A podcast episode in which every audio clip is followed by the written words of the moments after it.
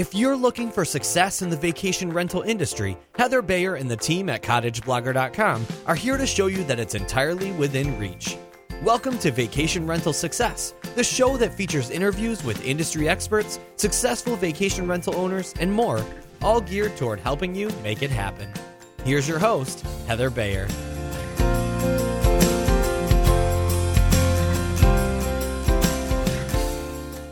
Well, hi again. This is Heather Bayer, and this is episode number 25 of Vacation Rental Success. And I'm delighted to be back with you again, doing another solo show today because I spent some time over the long weekend looking at, and I say long weekend, we've just had a three day weekend here in Ontario for uh, Victoria Day. Uh, they call it the May 2 4 weekend, which always throws many, many people because it fell over the weekend of the 16th to 19th of May. Next weekend is May the 24th. Um, and when I first came over to Canada, I, I could not understand this. It was it was always known as the May 2 4, and it, it just didn't quite gel with me, didn't quite understand until somebody said, Well, this is the first weekend of the summer. This is when everybody takes off to the lake, the cottage gets opened, and the back of every car is piled with cases of beer, two fours, as they were known. And I'd never even heard of that expression, a two four. So, whether that's correct or not, I'm not, not absolutely sure, but it seems that that is the origin of calling it the May 2 4 weekend. It is the third Monday in May, which at times can be May the 24th, but uh, this year it definitely wasn't. It was a bit cool over the weekend, and the bugs are out in force, but it seems like everybody had a great time. We had about uh, oh, over 40 families booked into properties for the weekend, which was pretty good since it's been so cool and the spring has been so late in arriving. And everything seemed to go off very smoothly. Before I get into the topic of, of today's show, I want to talk a bit about expectations because we sort of hit a bit of a uh, a challenge in the past in the past month or so with the spring coming so late that many of our cottage owners have not been able to get up to their properties and put their docks in and get the watercraft out. And this was, I mean, in my own place, we actually don't have any docks because the the docks that were put in last year were both both at Osprey Cottage and Kingfisher Cottage. They were both swept away in the fast moving water uh, when the thaw came. So neither cottage has a really usable dock. But in talking about expectations, we did contact all our guests and let them know that there was a potential that they would arrive at their property for, for the long weekend and find there was uh, there was that the, the dock hadn't been put in. And having given them that uh, that prior warning, we had a call on Saturday morning from a guest at a property. Uh, he'd arrived on Friday night and he said it was completely unacceptable that the dock was not in place. He couldn't get to the water. He had planned to go to the property to fish for the weekend, and his kids were looking forward to fishing. Uh, in his in his words, it was devastating, an absolute disaster. And you know, to, to some extent, I understand it, it was disappointing. So uh, we got hold of the owner, who said yes, he'd been there on the Wednesday and he checked out the dock. The water was far too high to put the dock in, so they had just um, they just prepared the property for, for the weekend and just gone back to the city. However, the uh, the guest at the cottage said that other properties around them had got the docks in. And although I explained to him that every dock is different, some are floating docks which may have been in the water all winter, and uh, and others are of, of different structures that perhaps don't depend so much on water levels for, for installation. Uh, he he really wasn't very happy at all. Um, fortunately, the owner uh, who lived about two hours away, was very proactive, and he and his wife got in the car. They drove up to the property, and they said to me that even if they weren't able to get the dock in, they wanted to to talk to the guests and just explain what the situation was, why they may not be able to get it in for them, and see if there was an alternative they could they could offer to get these kids fishing. Well, what happened, in fact, was that they were able to get a partial, just a portion of the dock in, uh, which just went a little way out in the water, and it was all the guests needed. They didn't need the full 10 sections or ho- however many there were, which would have taken half a day to put in. They just needed a little bit of dock stretched out in the water so the kids got this feeling of, of really being on vacation, standing on the end of the dock with a fishing rod. So, so that was that was great. That was massive proactivity on the part of the owner.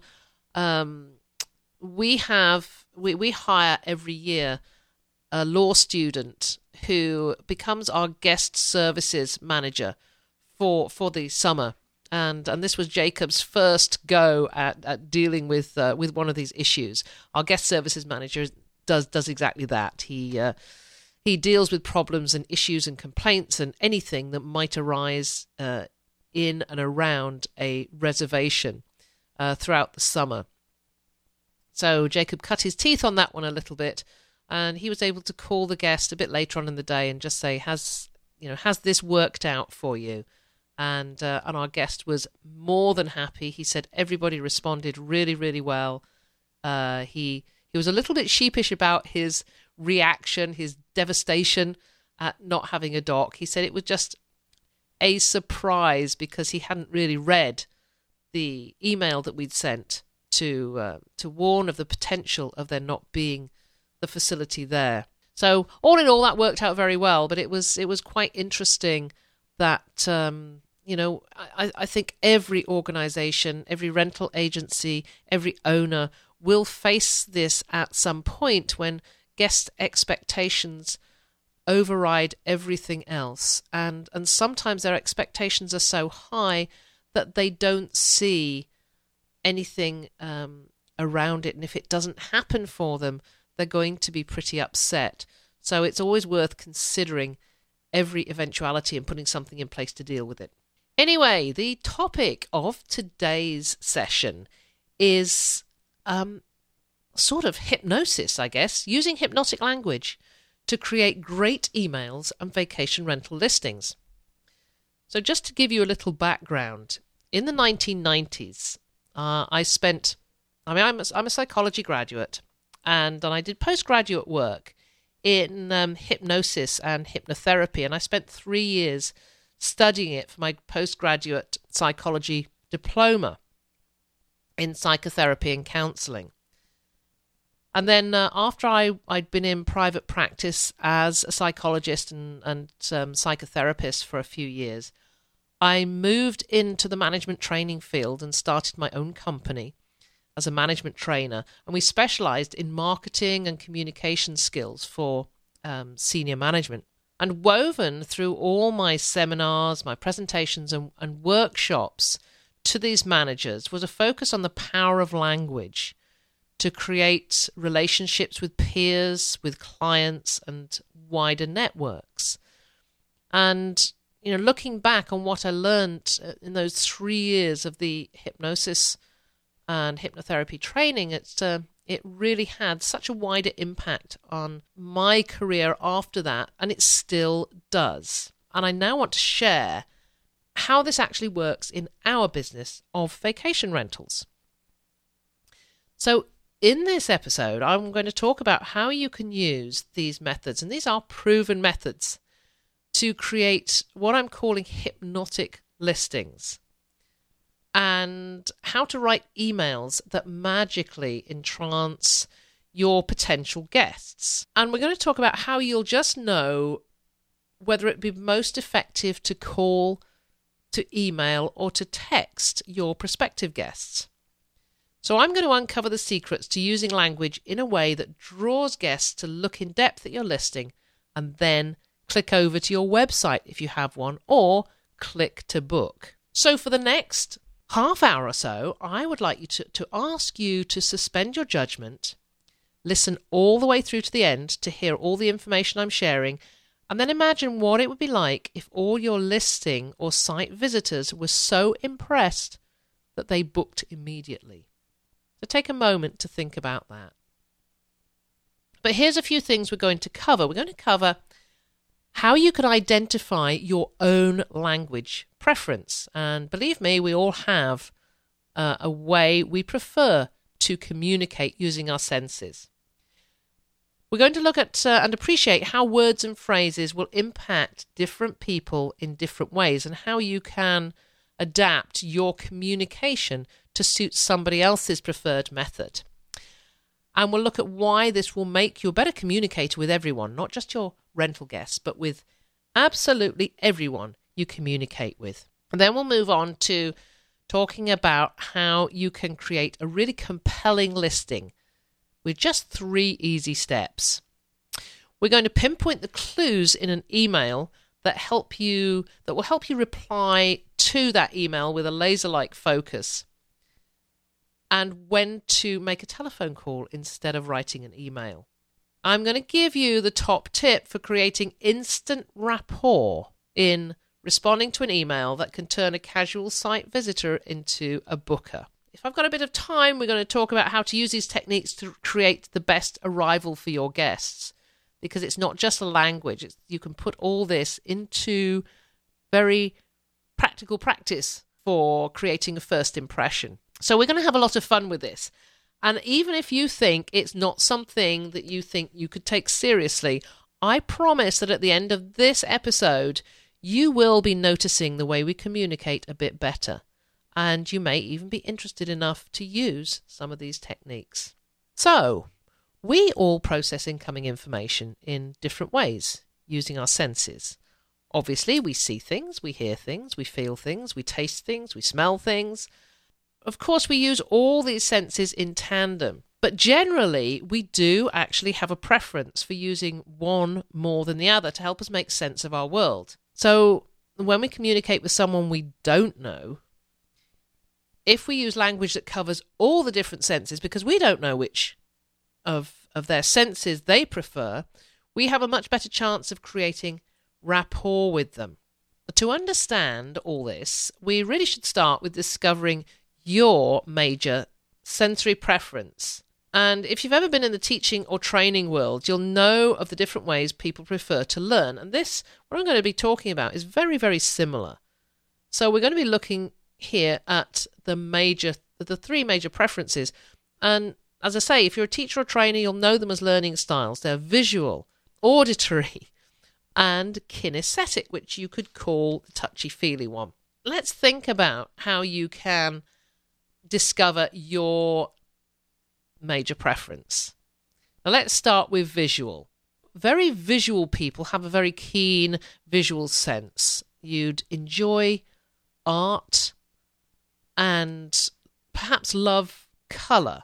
You might like to draw, you might like to paint, take photographs, and you really enjoy the act of composing a good photo so it really looks good and you're probably really good at Photoshop and and using Photoshop to make you know an, an image look even better. Now the words and phrases you might use more commonly, and this is something that you could just test out with the family.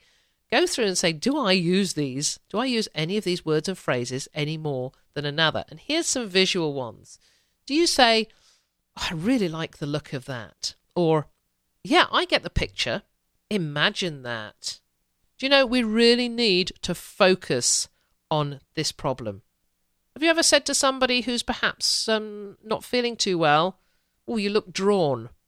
And maybe at work you're looking at a project, and have you ever said something like, oh, that's a bit of a sketchy plan? Do you see that each of those phrases has visual concepts in it? We're looking, we we we've got words like look, picture, image, focus, drawn, sketchy, and there's many, many more that could help you identify if you're a really visual person. The second one is auditory. So let's say you're a musician or you just love listening to music. You always have earbuds in and you're generally playing music all the time in the car and while traveling anywhere. And it could be because you're listening to this podcast and you like audio books that you're an auditory person. If so, you probably prefer to talk to people in person over the phone rather than texting or emailing. And I get this all the time. You know, you somebody, you know, I get a call from a, a potential guest, and we've been emailing backwards and forwards, and then out of the blue they call and say, "Do you know, it's really so much better to talk to somebody."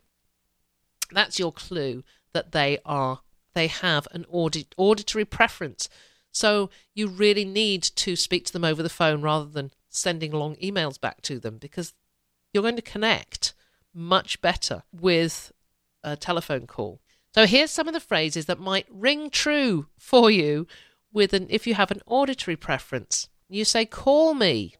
I love the sound of this or that. You've forgotten something and or or that that wonderful phrase that rings a bell. Yeah, that rings a bell with me. Or that really resonates with me. I had a friend once who used to say all the time, Yes, I hear you. I hear what you're saying. Or, Yeah, I'll listen out for it.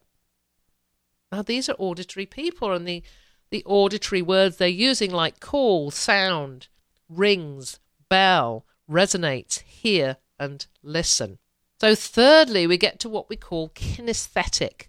I love the word, but a lot of people will just use the expression touchy feely. It's better thought of as the touchy feely sense. And this is you if you're someone who likes working with their hands. You know, you could be a sculptor or you like doing pottery, maybe a gardener, maybe you're employed as a massage therapist or a physiotherapist when you're learning, you really like hands on approach to actually do the task rather than see it demonstrated or hear it explained. So you really are hands on, touchy feely type of person. And you'd use the phrases such as, that feels great. Oh, that's really tough. This is a challenge. You might use the expression when you're not feeling so great, I feel drained. Drained of energy. I'm under a lot of pressure. And please give me a break. So do you see how this is working? So the uh, the words we're using things like feels, tough, challenge, drained, pressure, break. These are all touchy, feely, kinesthetic words. Do you get the idea? I've actually I'm actually putting a link into the show notes to a questionnaire that that you can go to to discover whether you're predominantly visual, auditory, or kinesthetic. So when you've finished listening, take a look at the link and find out where your strengths are. Let me just say that last sentence again. So when you've finished listening, take a look at it and find out where your strengths lie. Now, perhaps I'm labouring the point a little bit here, but this is an example of using visual, auditory, and kinesthetic words to get a point across and and touch on every sense. Uh, really good writers use this all the time. If you pick up, you know, pick up a book, have a look at a magazine, just read through a paragraph and underline or highlight the different sensory words and phrases that you come across. And you'll often find that if something really captures your attention, then it's because the author or the writer is really, really skilled at using all of this, all of these techniques. In appreciating how your words and phrases impact different people in different ways, I want to use an analogy, and it's it's about broadcasting a message. And when whether it's by email, phone, or face to face, we want to be on the same wavelength as another person. So if you think about it, if you ever tried to communicate with someone, just felt frustrated, because you couldn't get your message across. I mean, usually, it, this is. I was talking to one of my colleagues in the office this morning, and she has a teenage son, and I'm sure any of us with teenage children have have gone through this, you know, communication issue we have with with teenagers when all of a sudden you just cannot get the message across and it's usually because we are broadcasting on a different wavelength when i was involved in training back in the UK uh, I used to use this analogy about broadcasting and being on different wavelengths. And we, over there in England, we had four major radio stations on the BBC. and each one was very, very different. So Radio 1 was primarily pop music, it was very up to date. Uh, it was funky. It was it was it was for younger people. Quite loud, bouncy music station, and and it would be playing the top, um, you know, the, the most popular music out there. Radio Two was and still is. I mean, these stations are still out there doing exactly the same as they were 30 years ago. So Radio 2 was easy listening music, lots of 70s, 80s, 90s stuff. Um, really my era, and I still listen to Radio 2, and I tend to broadcast myself on that sort of wavelength, which is, you know, the, the easy, easy to get along with, easy communications type of wavelength. That, uh, that to me is Radio 2. Now, Radio 3 was the serious station. Lots of classical music, poetry reading, political debates, um, some you know quite heavy discussion. And and I always equate you know some of the very serious people that uh, that I come across and meet as Radio 3 types. And then there was Radio 4, which uh, which I also listened to it uh, sometimes, and it um, it played uh, documentaries chat shows, interviews, short stories, and a long running soap opera called The Archers, which has been going for absolutely ever. If I've got any UK listeners out there, I'd love to hear from you in the comments whether you are still listening to The Archers and how many years you've been listening to it. And, uh, and do you see yourself as a Radio 4 communicator? And what I mean by this, now it, it was in the training course, I would ask my trainees to identify with a station, one of these stations they like to listen to, and then pair up with another person who preferred another, uh, who preferred a different station, and then discuss how well they would get on if they communicated solely on the wavelength of their preferred station. So you've got the Radio 1 type, who is the bouncy, a little bit loud, up to date, modern conversing with our Radio 3, very classical, serious poetry reading type. So I suppose if I have any, if there are any fans of the Big Bang Theory out there, it's a bit like Penny communicating with Sheldon.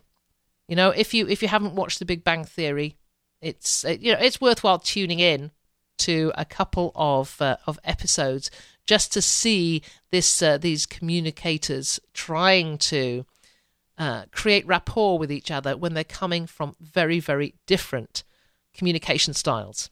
But in the training courses we were doing, the general consensus was that unless someone was willing to move to a different wavelength, then communication could be very difficult. I'm not really going to go into much into whose responsibility communication is. I, I fully believe that the person who is delivering the communication or initiating the communication holds 100% responsibility for the response they get. And a good communicator will take that responsibility because they can off- alter their communication style to meet the needs of the person that they're communicating with. But we will come back to that because I'm currently writing an ebook on this topic and I will go into that in much more depth about my favorite expression, which is the meaning of your communication is in the response you get. But now I want to look practically. I want to see what use we can practically make of all this and how we can put it into practice. So here's a here's a text of a couple of listings I chose at random this morning, and uh, and I was just looking at HomeAway in the San Diego section. So here's one: Enjoy the beach. Walk to Mission Bay Beach and enjoy the San Diego sun and sand. The sound and smell of the bay are at your front door. Enjoy the fireworks of SeaWorld every night from the beach at Mission Bay. We also have beach chairs, umbrellas, and beach towels for you. And compare that with this one, which was the next listing down. The property is a two bedroom, one bath unit, three homes from the beach. The unit is in the middle of the three ground floor units in a four unit complex. The entire building was remodelled and tastefully furnished recently with all new furniture beds, appliances, linens, dishes, gas barbecues, patio furniture, etc. Can you tell the difference? The first listing engages all the senses with sight, sound, feel, and even the olfactory sense by mentioning the smell of the bay. Well, the second one describes the layout, location, and just gives an idea of the standard of the property, but says nothing about the sight, sound, and feel of the place. I know which one I prefer. So here's one, another I wrote for one of my new listings this week. And I'm just going to read it verbatim off the listing. Imagine an early morning on your dream vacation. The mist is rising off the lake, and as you step onto the deck, the still water beckons you for a cool swim as the sound of a loon rings clear across the bay. A couple of deer graze quietly nearby, and chipmunks chatter along the shoreline. Magical mornings don't get much better than this, but once you're settled in at Rocky Top, you may experience them every day. Do you know within two days of listing that property, we booked four separate weeks? And there's probably more things at play here. There's some fantastic photographs on on the uh, on the listing, but from a couple of guests I spoke to, one said she just had to book it because the description was, in her words, entrancing. She said she'd imagined herself outside with a morning coffee, sitting on the dock, watching the mist rise and hearing the loons. So she was she was almost repeating verbatim what I'd said in the listing when I said what made you choose the place. I, I don't think you often hear people say, "Well, I well I chose the place because it has two bedrooms, one bathroom, and some new furniture." It may be a deciding factor, but we want to capture the imagination of guests and get them really thinking how wonderful it would be to actually it's experience it for themselves. Now, I, I just, you know, I looked at those four bookings and I thought, wow, that is a result. all, all we've done is just post them on our website. We didn't um, focus on them at all. We didn't make a song and dance about it. They, they just they just happened. And so I'm thinking that the text we're using has a lot to do with it. So the three easy steps to creating a compelling listing, and they are simply number one, use visual language, number two, use auditory language, and number three, use kinesthetic or the touchy feely language in that listing. So you're going to write it to appeal to any person, whether they process more through their sight, their hearing, or their touch, touch and feelings. So just think about what they'll see, what they'll hear, what they'll feel, feel when they stay at your place, and just weave those words into your description. So if you listened to episode uh, 11 of the Vacation Rental Success podcast, I talked to travel writer Erin Raab, and she described how to write like this in um, the episode we called Words That Sell. So, if you want some more information, it might be useful to go back and listen to that one too, because she talked about, you know, how you start with a really powerful headline and then move on to your first sentence, which should lead you on into the second and then the third and then the next paragraph. And really draw people into the whole picture of your property just by using words. And it's quite amazing. And for any for any of you who who like to read and who read an awful lot you will appreciate how powerful words are at uh, creating attention and appeal. And we can all become writers like that just by paying a little attention to how we use the sense words and phrases. So let's talk about emails a bit now, because there's so often a clue in an email as to the writer's communication preference. We often get a ton of emails and don't really really look at them in much detail. I mean, certainly as a um, as a rental agency, we probably deal with up to 200 emails a day, and that can be even more than that at very busy times. So we perhaps don't spend as much time looking at the emails as as we could do. But if you're a if you are an individual owner, you've perhaps got a little bit more time to do this. Really read through the email and see what jumps out at you to tell you what your writers, what your potential guests' communication preference is. Because if you can pick up on that and respond in the same way, then you can create instant rapport with them. I'm sure you've heard of body language thing where people say you can create instant rapport with somebody face to face by mirroring their body language. So, you know, if somebody's standing there talking to you and they fold their arms, then you fold your arms as well. Or if they touch their nose, then you touch your nose. Um, and it is the sort of popular psychology body language thing that comes across in so many books and and TV shows that says you can you can do this just by mirroring. It is actually a proven technique, but it has to be done really, really well if you're doing it face to face. So it's actually so much easier if you're picking stuff out from the written correspondence and able to um, direct it back to the mirror the type of communication they're using and mirror it back to them um, because it's not as obvious. So here's some examples. So you get an email from a potential guest who says, Your place sounds really, really great. I'd love you to tell me a little bit more. Well, the clue there is that they're an auditory person and they want, that they like to communicate by phone. They really do. To really create rapport with that person, just immediately pick up the phone. As soon as you get the email, pick up the phone, call them and say, Hi, I just got your email and I wanted to call you and talk about any questions that you have. So you're immediately using some auditory expressions. I know this sounds contrived, but you know, once you really get into the swing of things, it becomes just almost second nature to use language that actually covers every aspect of um, of each different sense. So just think about the that the, the auditory clues you get. Your place sounds great. I'd love you to tell you more. Could you call me? Um, let's. I'd, I'd like to discuss it. Those are very clear clues that this is an auditory person that you are communicating with, and the best way of communicating with them is by phone. So let's say you get one that says, I really love the look of your property. Could you send me some more pictures? Visual people always want to see a ton of photographs.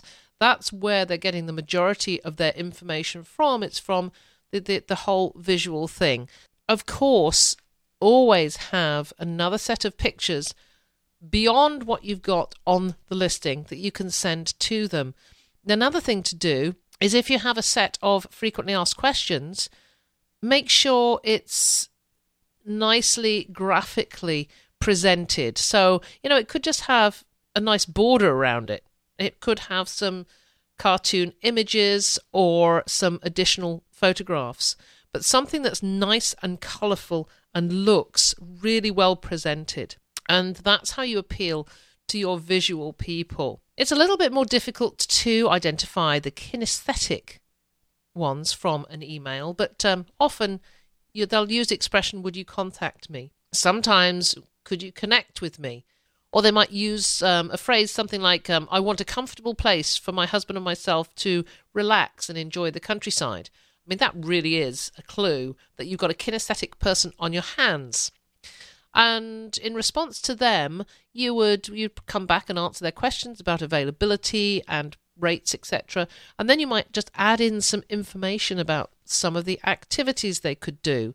Um, perhaps there's there's hiking and biking in the area or golf or because kinesthetic people tend to be fairly active and um, outdoorsy. So there's a few just a few examples a few techniques for using the correspondence that people have sent to you to create rapport with them by replying in the same using the same sensory preferences as they've demonstrated to you. So here's one more tip, and this is one I, I learned years and years ago in a course that I, I went on. I don't even remember whether it was it was one of the psychology courses or or maybe a business course or a customer service course or something like that but it was a tip that stuck with me ever since then and it's about how to create instant rapport with somebody who has just emailed you. And it's so simple. And it's, it goes back to this mirroring technique.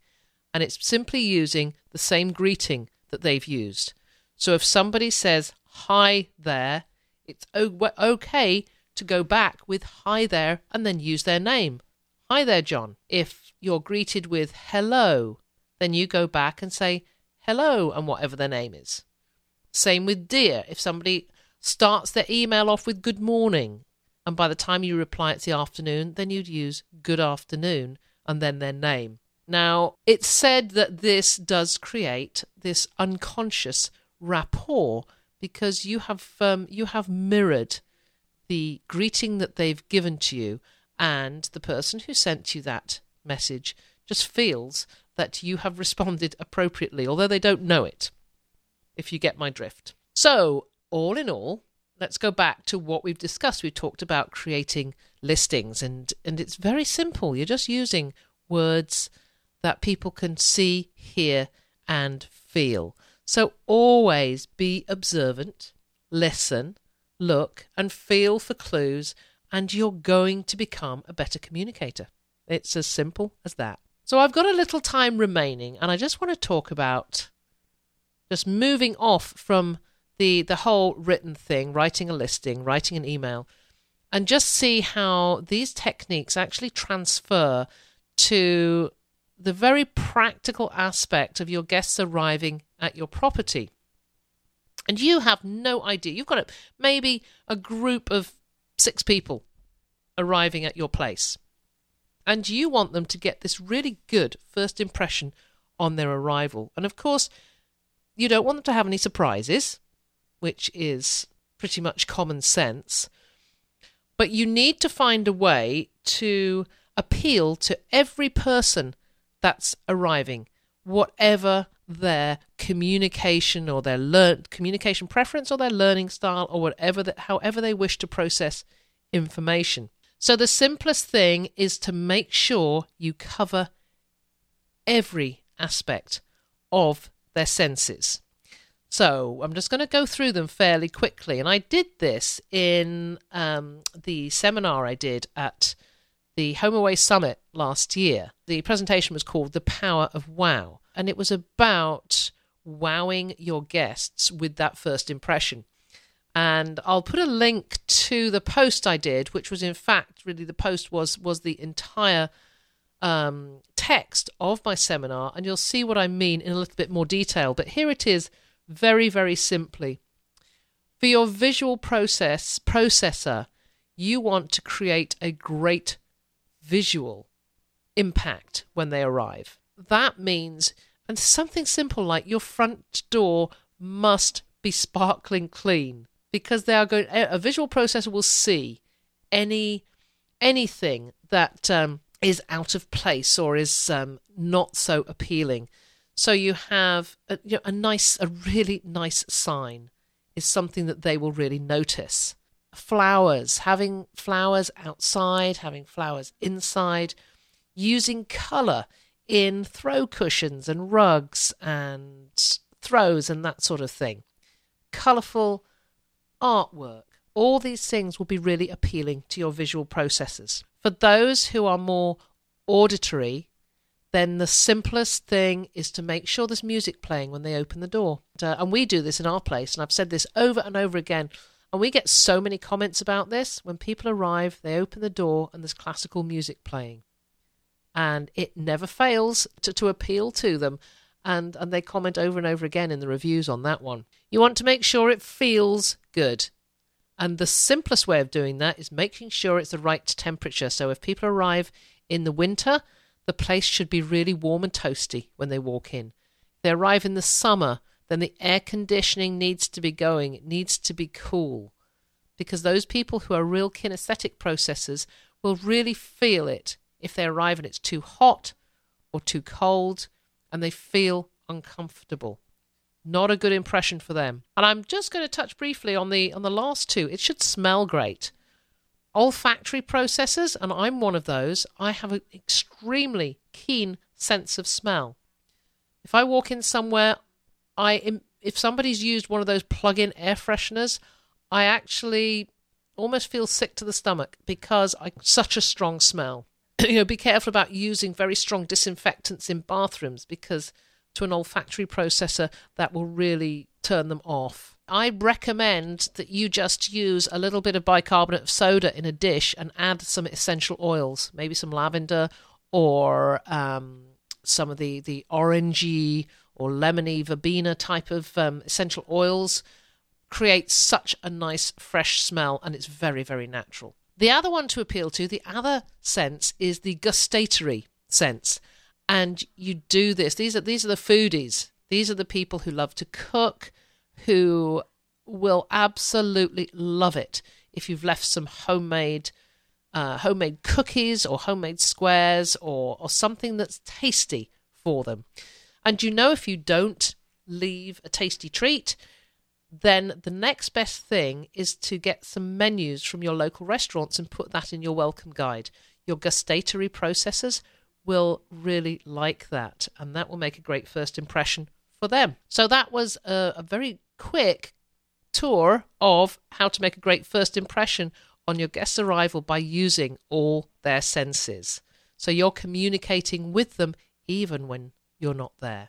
So, to wrap up, you can now write a listing that's going to appeal to all the senses. You're going to pick up the clues from an email ad and or email correspondence and re- respond accordingly. And you can also ensure that you create a great first impression. So thank you for sticking with me to the end of this and for hearing me out. I'll look forward to reading your comments on the show notes. And if you go to cottageblogger.com forward slash V RS25 and make a comment about this. I would really love to hear what you think about the whole concept of hypnotic writing and and using these hypnotic techniques in attracting and appealing to your guests. And also watch out for my new ebook that will be coming out at the end of June that goes into this in much more depth and it really will help you to become a hypnotic writer and create these listings that um, that will sort of magnetically attract people to look further. I mean, if, if all you want them to do is to click over from your listing to your website, then that's almost a sure way of getting them to do that if they've been attracted enough by the text you've used. And do watch out in the next half hour just in case you start clucking like a chicken, because that means my post hypnotic suggestion has worked. No, just joking. So thanks again. This episode of Vacation Rental Success is over, but don't worry, Heather will be back soon. Want more great resources? Visit cottageblogger.com for tips, tricks, downloads, and strategies to help you achieve profit from your vacation rental business.